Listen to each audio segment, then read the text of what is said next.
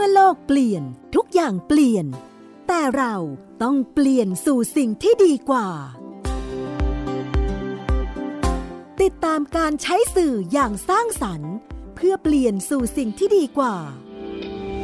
สื่อเปลี่ยนโลก โดยพิภพพานิชพัก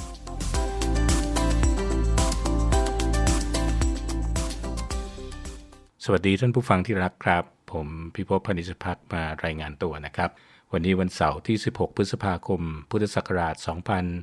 2563 ครับ รายการสื่อเปลี่ยนโลกอยากดูเรื่องการสื่อสารเพื่อการศึกษาครับ ตอนนี้เราได้ยินได้ฟังเรื่องของการเรียนทางไกลใช่ไหมครับ แล้วเราก็ยังมีการถกเถียงกันในสังคมว่าเอ๊ะตกลงจะเป็นไปได้หรือนะครับ ทีวีจะกลายเป็นสื่อที่ นำความรู้ไปสู่เด็กๆ ได้หรือไม่ ผมคุยกับครูบาอาจารย์หลายคนนะครับ หลายคนก็สะท้อนความเป็นห่วง แต่วันนี้โชคดีครับ เราได้นักการศึกษา ซึ่งผมได้รู้จักท่านมาเป็นนับ 10 ปีนะครับ ผู้ช่วยศาสตราจารย์ ดร สุทธิดาจำรัดครับ เป็นอาจารย์ประจำสาขาวิชาวิทยาศาสตร์ ภาควิชาหลักสูตร การสอนและการเรียนรู้นะครับ คณะศึกษาศาสตร์มหาวิทยาลัยเชียงใหม่ ลองมาฟังท่านดูครับ สวัสดีครับอาจารย์ครับ ค่ะ สวัสดีค่ะ เป็นไงครับ ฟังสวัผสมดีเกริ่ท่านนแล้วผู้ฟังนะคะ ฟังผมค่ะเกริ่นแล้วคิดว่ามันมีความหวังมันเป็นยังไงครับ เวลาเราพูดถึงการเรียนรู้ทางไกลเนี่ยครับอาจารย์ค่ะ ก็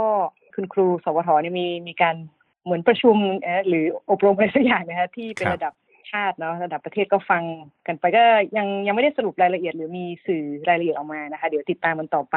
ครับแต่คิดว่าคงต้องมีการเตรียมความพร้อมกันเอ่อระดับ ระดับหนึ่งเนี่ยซึ่งเป็นระดับที่ค่อนข้างสูงเหมือนกันสำหรับการเตรียมตัวที่จะทำเป็นลักษณะของการเรียนทางไกลหรือว่าเอ่อ distance learning นะคะหรือว่าครับ remote learning นะคะอืมโอกาสที่จะทำนะคะ หมายถึงว่าถ้ามองในภาพใหญ่อะค่ะ ทั้งประเทศนะหรือว่าระดับการศึกษาเนี่ยนะก็น่าจะเป็นเรื่องที่ค่อนข้างจะต้องหนักหนักใจพอสมควรนะคะหมายถึงว่าอาจจะต้องคิดคิดกันหนักเลยทีเดียวแหละครับเพราะเพราะสาเหตุเพราะนะคะเอ่อระดับ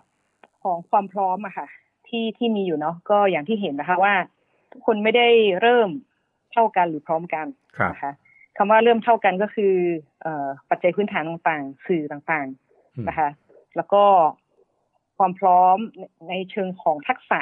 นะที่จะเรียนรู้ไปกับพวกเครื่องมือดิจิตอลต่างๆอะค่ะครับ ก็ต้องมาพิจารณาตรงนี้ว่าเอ๊ะเราอยู่จุดไหนนะเราเราพร้อมแค่ไหนอ่านะคะ ทั้งทั้งครูทั้งผู้เรียนเนาะแล้วก็ผู้ปกครองค่ะ ครับ จะเป็นเป็นเรื่องที่ต้องวิเคราะห์ แล้วก็คิดกันค่อนข้างหนักทีเดียวค่ะ ครับ คือสถานการณ์ทำให้เราจะต้องมีเรื่อง social distancing แต่ว่าเรากำลังมองว่าการใช้การศึกษาทางไกลเนี่ยอาจจะเป็นทางออก ถ้าเราดูการปฏิบัติแบบนี้ในต่างประเทศนะครับอาจารย์เคยมีเคสที่ประสบความสำเร็จบ้างไหมครับ เพราะว่าหลายคนก็มองด้วยความรู้สึกวิวิพากษ์ว่าน่าจะเป็นไปได้ยากอะครับ อ๋อค่ะ ก็ อาจจะต้องมองกลับไปที่รากฐานของเอ่อปรัชญานะหรือเอาพูดง่ายๆคือหลักการของตัวการเรียนการเรียนทางไกลเนาะหรือการศึกษาทางไกลคเนี่รัยบคือมันมีอยู่แล้วอะค่ะ คุณพิภพอ่าอ่ามันมีอยู่แล้วสำหรับ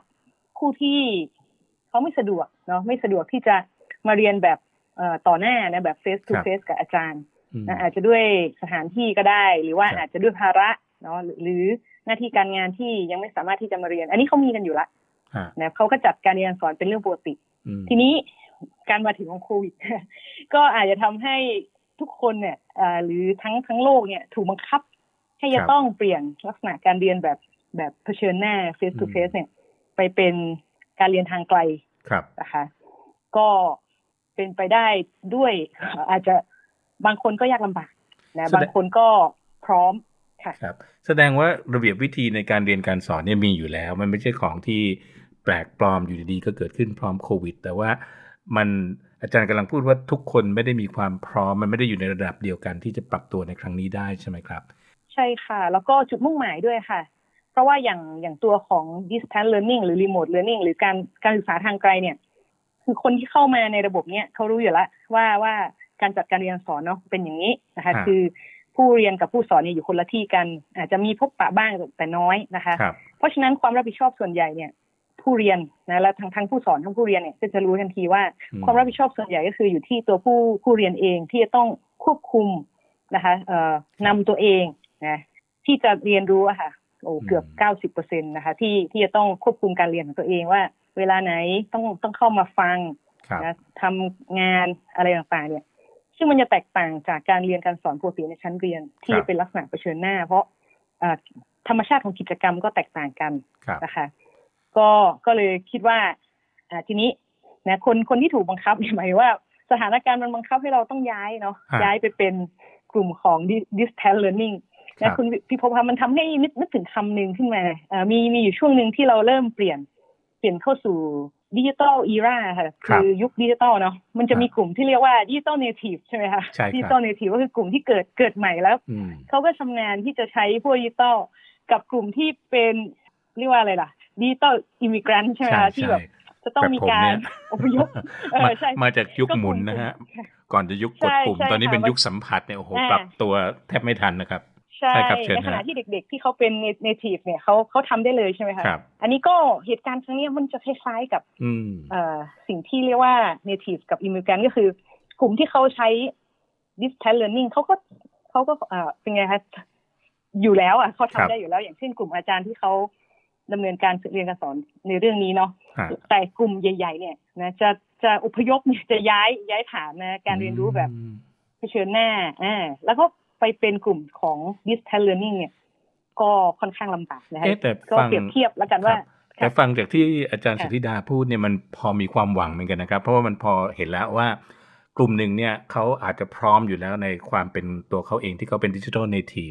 กับอีกกลุ่มหนึ่งเนี่ยถ้าต้องเป็นไมเกรนเนี่ยเราอาจจะต้องมี กลไกที่เราเรียกว่าการ up skill หรือการเพิ่ม extra training อะไรแบบนี้ไหมครับ ให้เขาสามารถที่จะปรับตัวได้ครับ ค่ะก็น่าจะเป็นโจทย์ที่คล้ายๆ กันนะพอจะเทียบเคียงกันได้ก็คือ ต้องมีความช่วยเหลือนะต้องต้องให้ความช่วยเหลือหลายส่วนนะคะทั้งเรื่องของอุปกรณ์ต่างๆความพร้อมด้านอุปกรณ์เนาะ facility ต่างๆนะคะ แล้วก็เรื่องของทักษะนะต้อง up skill re skill กันพอสมควรแหละ ก็คงคงเหมือนยุคนั้นนะคะเหมือนเหมือนยุคนั้นแหละที่จะต้องมีการอพยพกันไปนะคะแล้วก็อีกประเด็นหนึ่งก็คือ มันเป็นน่าจะเป็นส่วนผสมนะคะระหว่างการเรียนแบบทางไกลเนี่ย กับการเรียนแบบดิจิตอลนะก็คือส่วนตัวมองว่าคืออย่างนี้ค่ะ คุณพิภพปกติเราก็อย่างถึงแม้ว่าจะเรียนในห้องแบบ face to face อยู่แล้วเนาะเราใช้เครื่องมือดิจิตอลเนี่ยมาช่วยในการเรียน อาจจะใช้มือถือเนี่ยในการจับเซนเซอร์อะไรบางอย่าง หรือใช้ระบบ cloud technology เนี่ยผ่านผ่าน Google Slide ในการเก็บข้อมูลแล้วก็แชร์ข้อมูลแล้วก็วิเคราะห์ข้อมูลอะไรเงี้ย ทีนี้พอเราโยกย้ายมาอยู่ในเป็นลักษณะของการเรียนทางไกลที่อาจจะต้องใช้พวก video conference เนี่ยเข้ามาช่วยนะไม่อาจจะต้องมีมีจุดจุดตึงกลางนะที่ที่เกิดการผสมผสานให้มันพอเหมาะว่า มันคงไม่ได้โยนให้เป็นความรับผิดชอบของผู้เรียนนะเกือบร้อยเปอร์เซ็นเหมือนเหมือนการเรียนทางไกลปกตินะที่ที่โดยส่วนมากเป็นผู้ใหญ่ใช่ไหมคะหรือเป็น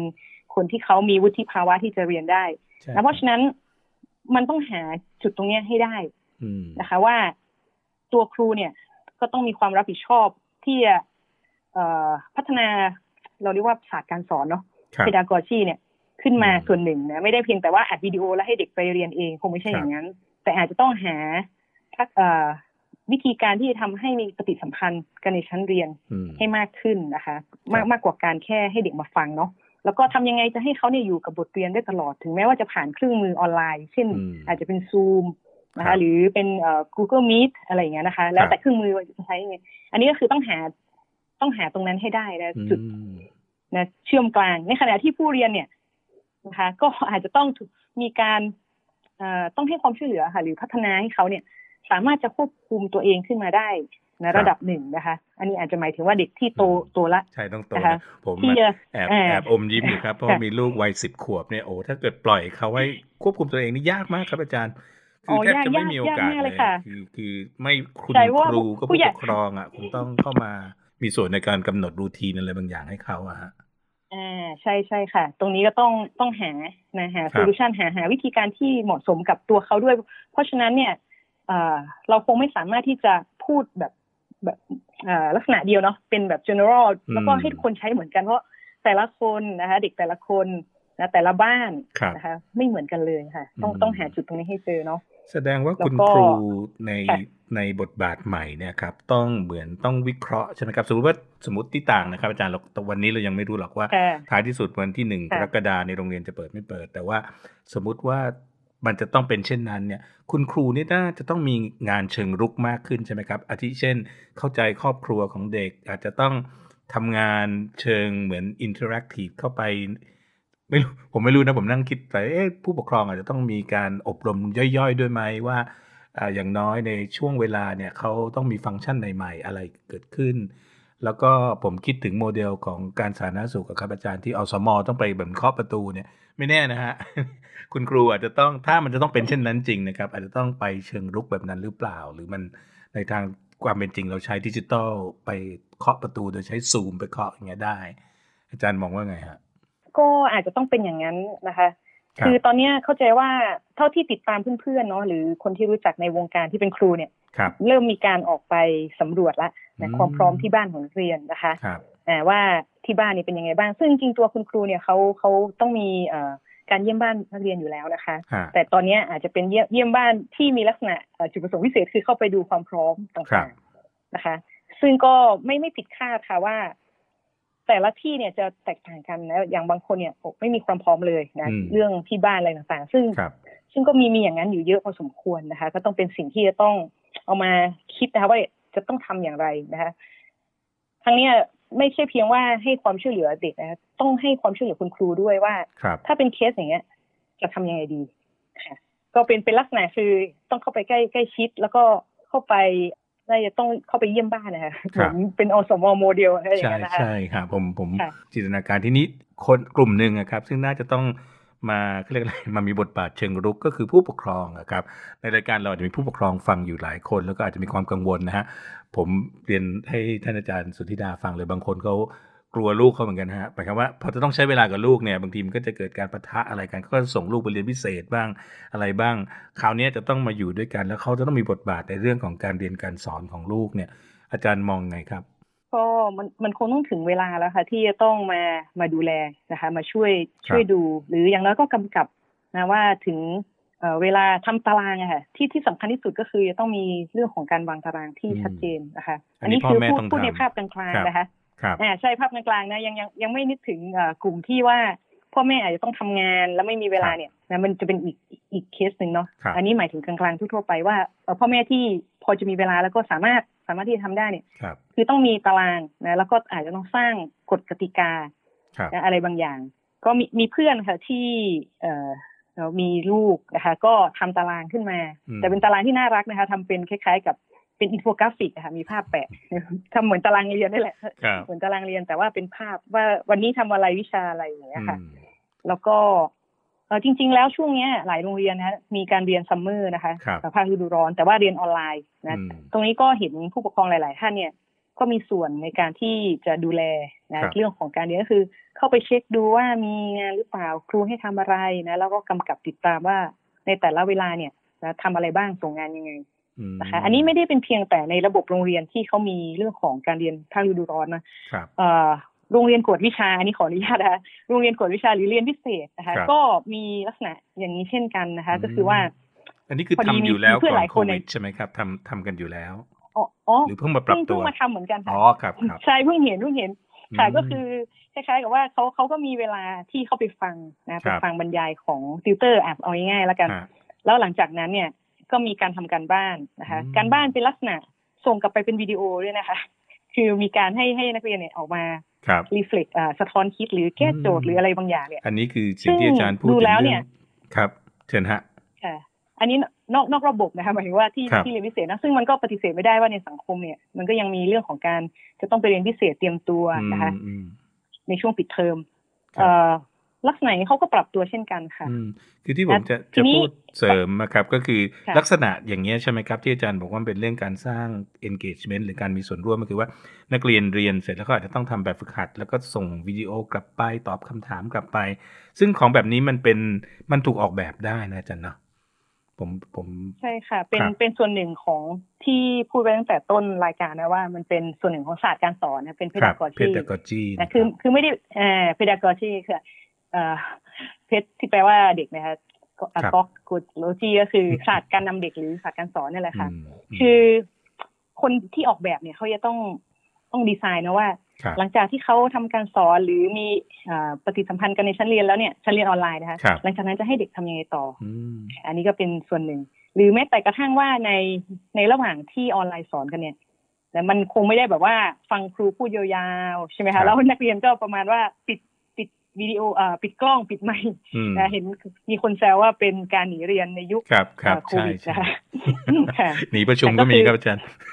ใช่ใช่ค่ะ ปิดกล้องปิดไมค์นะคะครับเวลาเรียกก็ไม่ขาดอะไรอย่างเงี้ยครับอะไปซะแล้วครับอะก็คือ ถ้าเพื่อเพื่อหลีกเลี่ยงสถานการณ์อย่างนั้นนะคะ ตัวครับครูเนี่ยนะหรือผู้สอนเนี่ยก็จะต้องดีไซน์ว่าเอ่อ structure หรือโครงสร้างของหนึ่งชั่วโมงนะหนึ่งชั่วโมงครึ่งระหว่าง ระหว่างที่ video call สอนกันเนี่ย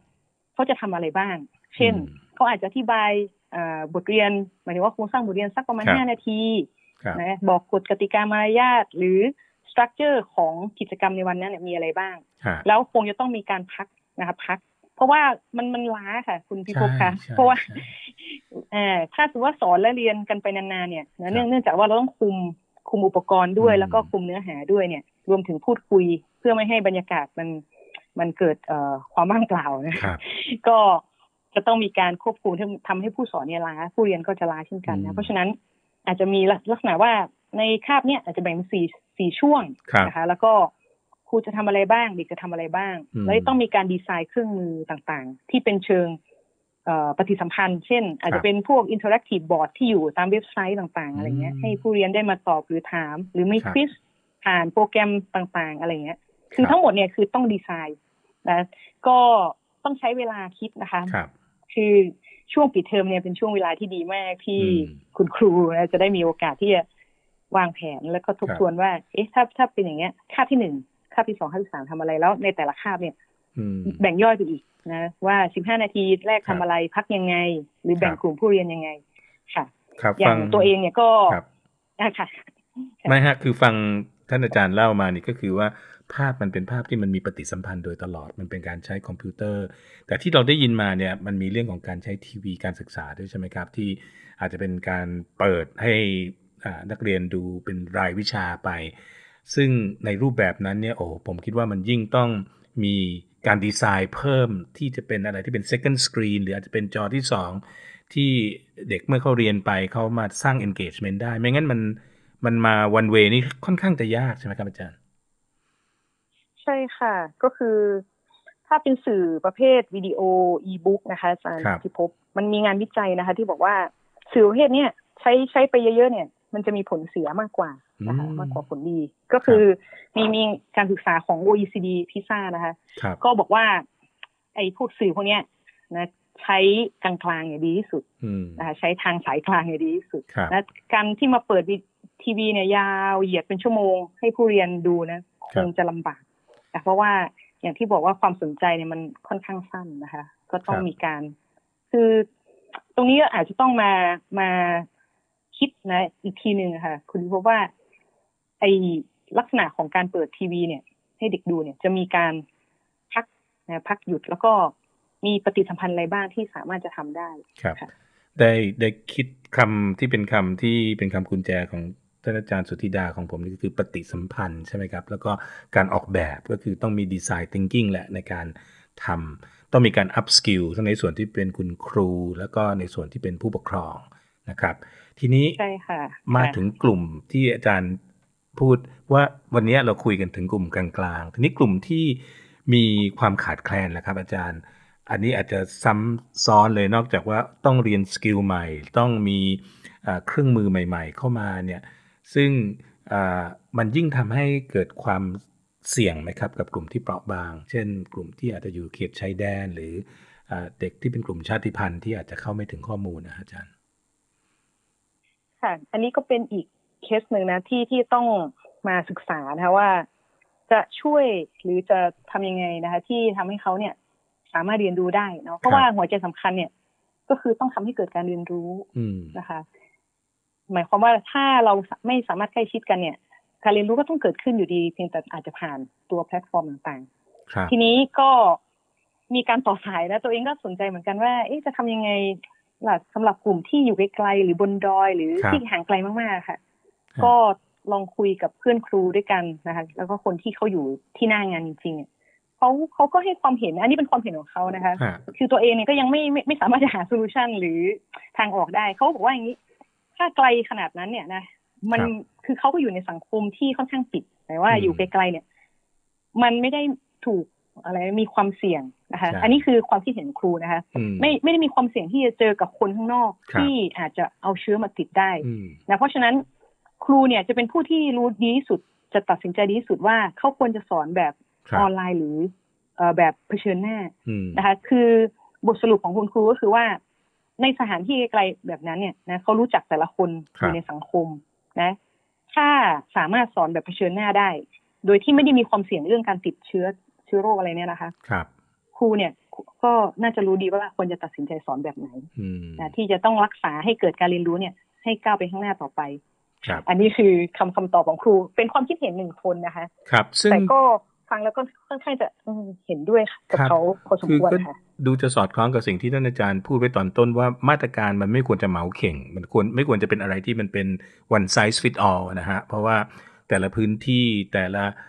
ความท้าทายแม้แต่แต่ละช่วงวัยเนี่ยมันมันมีความแตกต่างกัน เราใช้พื้นที่แบบรายการแบบนี้ครับ ลองสะท้อนไปว่า เอ๊ะถ้าเกิดการออกแบบมันสามารถเกิดขึ้นในลักษณะที่ไม่ใช่เป็นมาตรการจากบนลงลงล่างอย่างเดียว แต่มันมีการมีส่วนร่วมเนี่ย มันอาจจะเป็นทางออกก็เป็นได้ใช่ไหมครับอาจารย์ ใช่ค่ะ สิ่งสำคัญที่สุดก็คือต้องฟังเสียงจากผู้ที่เอ่อทำงานจริงนะคะฮะหมายความว่าถ้าถ้าสั่งไปตุ้มแล้วทุกคนปฏิบัติตามกันหมดเนี่ย มันครัก็บจะมีเงื่อนไขของแต่ละพื้นที่ที่แตกต่างกันอืมนะก็น่าจะให้โอกาสคุณครูนะคะหรือเด็กหรือผู้ปกครองในในท้องถิ่นหรือพื้นที่นั้นๆเนี่ยได้มีการตัดสินใจแล้วก็หาทางออกที่ดีที่สุดนะครัคะบโดยมีเป้าหมายสำคัญคือให้การเรียนรู้เนี่ยเกิดขึ้นครับนะไม่ว่าจะ มีสถานการณ์ยังไงนะคะก็ต้องครับช่วยให้เด็กเนี่ยเกิดการเรียนรู้เกิดขึ้นค่ะครับในฐานะนักการศึกษารุ่นใหม่อะนะครับ อาจารย์สุธิดามองว่าที่เขาบอกว่าเราจะไม่กลับไปเหมือนเดิมอีกแล้วเนี่ยในแง่ของการศึกษานี่จะเป็นเช่นนั้นไหมครับ มันจะเป็น new normal โลกจะกลายเป็น distance learning remote learning ไปอีกยาวนานนี่มันจริงไหมอืมเอ่อความเชื่อส่วนตัวนะครับพอดีเพิ่งคุยกับเพื่อนมาเมื่อเมื่อกลางวันนี้เองก็คือว่ายังเร็วเกินไปนะ ที่จะบอกว่าสถานการณ์ที่เราเป็นอยู่ตรงเนี้ย เป็น new normal นะคะครับหรือเป็นความปกติใหม่นะเพราะว่าเรายังอยู่ในช่วง ถ้าเป็นภาษาเคมีก็คือยังอยู่ในช่วง transition state นะคะก็คือครับมันมันยังไม่นิ่งพอที่จะบอกว่านี่เราเข้าสู่ new normal แล้วนะคะครับการที่จะบอกได้ว่าเราจะกลายเป็นเอ่อตัวของการเรียนทางไกลไปตลอดหรือเปล่าเนี่ยแล้วมันมันยังสถานการณ์มันยังไม่ไม่นิ่งอะค่ะฮะมันก็ต้องอาจจะต้องรอดูต่อไป ทุกคนก็คงจะอยากรู้เหมือนกันว่าท้ายที่สุดแล้วเนี่ยคำว่า new normal เนี่ยภายใน หนึ่งปีนี้ก็อาจจะยังไม่ใช่นะคะต้องดูในระยะอาจจะสองปีนะคะว่า สถานการณ์ยังยังจะเป็นอย่างนี้ต่อไปไหมนะหรือว่ามันเป็นแค่ช่วงหนึ่งที่เรากำลังประสบกับอ่าปัญหาอะไรบางอย่าง แล้วจะต้องปรับตัวให้ให้ก้าวผ่านสถานการณ์นี้ไปได้อะค่ะ ครับใช่ท้ายสุดครับอาจารย์มีอะไรที่อาจารย์อยากจะเพิ่มเติมในเรื่องของการศึกษาทางไกล ในอนาคตอันใกล้เนี่ยนะครับ ที่เรากำลังจะยังไงรู้สึกว่าในระยะหนึ่งเนี่ยอาจจะต้อง ทำด้วยกันเนี่ย มีอะไรที่อาจารย์อยากจะฝากไว้ไหมครับ ค่ะก็ต้องต้องปรับตัวนะคะ ทุกทุกคนนะคะต้องปรับตัวไม่ว่าอันนี้สถานการณ์นี้จะจะเป็นไปตลอดจะเป็น new normal หรือเป็นแค่เอ่อสถานการณ์ที่ abnormal มันแบบชั่วคราวอะไรอย่างเงี้ยนะคะครับก็ต้องปรับตัวต้องเรียนรู้นะคะ แล้วก็โดยเฉพาะช่วงเนี้ยนะหลายหลายท่านอาจจะคุณครูเนาะหลายท่านอาจจะยังปิดเทอมอยู่ ก็ก็ใช้ช่วงเวลานี้ค่ะครับเอ่อเตรียมตัวพัฒนาทักษะต่างๆนะคะ ลองนึกถึง ซีนารีโอว่าถ้าวันหนึ่งเนี่ยจะต้องสอนแบบทางไกลจริง ๆ จะทำอย่างไรนะแล้วในฐานะที่เป็นครูเนี่ย จะใช้ศาสตร์การสอนนะศาสตร์การสอนแนวใหม่หรือทักษะต่างๆนะมาปรับใช้นะคะเพื่อหาจุดสมดุลที่สุดนะที่เป็นจุดตรงกลางอะค่ะที่เกิดปฏิสัมพันธ์กันระหว่างครูกับผู้เรียนนะคะเป็นกำลังใจให้ทุกท่านนะคะไม่ว่าจะเป็นคุณครูหรือผู้ปกครองนะรวมถึงตัวนักเรียนนะคะด้วยได้ครับ ขอบพระคุณท่านอาจารย์มากครับ สวัสดีครับ ค่ะ สวัสดีค่ะ